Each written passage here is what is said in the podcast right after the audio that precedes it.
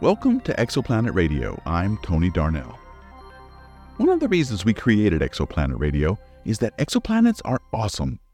The idea that there are planets in orbit around stars outside our solar system, and even rogue planets that do not orbit a star meandering through interstellar space, is one that cannot help but capture our imagination. The thing is, finding them is very hard.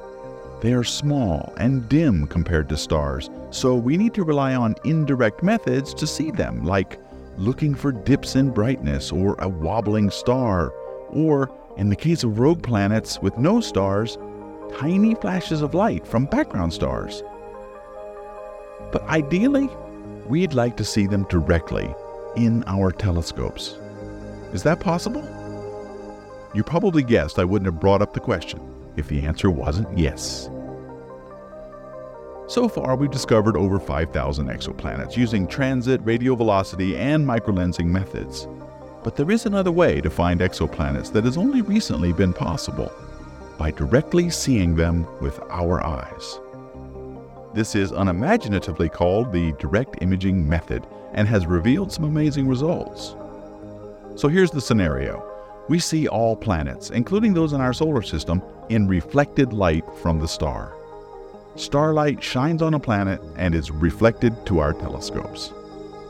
Now imagine trying to see a tiny speck of dust right next to a very bright light bulb. This is the challenge of direct imaging planets light years away. The star's light is so dazzling that it blinds us from seeing the planet's faint glow. To fix that, astronomers use a special device called a coronagraph, which blocks out the star's light and lets us see the planet's reflected light. Using this method, astronomers have captured some stunning images of exoplanets, such as 2M1207b, the first exoplanet to be directly imaged, and also the first one to orbit a brown dwarf star, a failed star that's too small to shine. We have also seen four planets orbit around the young star HR 8799 in a mesmerizing choreography of motion. Direct imaging is not only beautiful, but also powerful. It can tell us more about exoplanets than any other method. It has the potential to show us their colors, shapes, sizes, and even their weather patterns. It can reveal their oceans, continents, and maybe even signs of life. It can open our eyes to new worlds and new possibilities. Direct imaging is still a young and evolving technique, but it has already shown us some of the most incredible sights in the universe.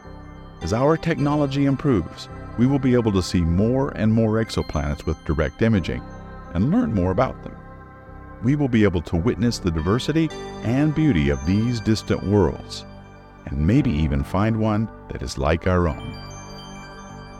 Exoplanet Radio is produced by Deep Astronomy. The music was composed by Geodesium and available at LochNessProductions.com.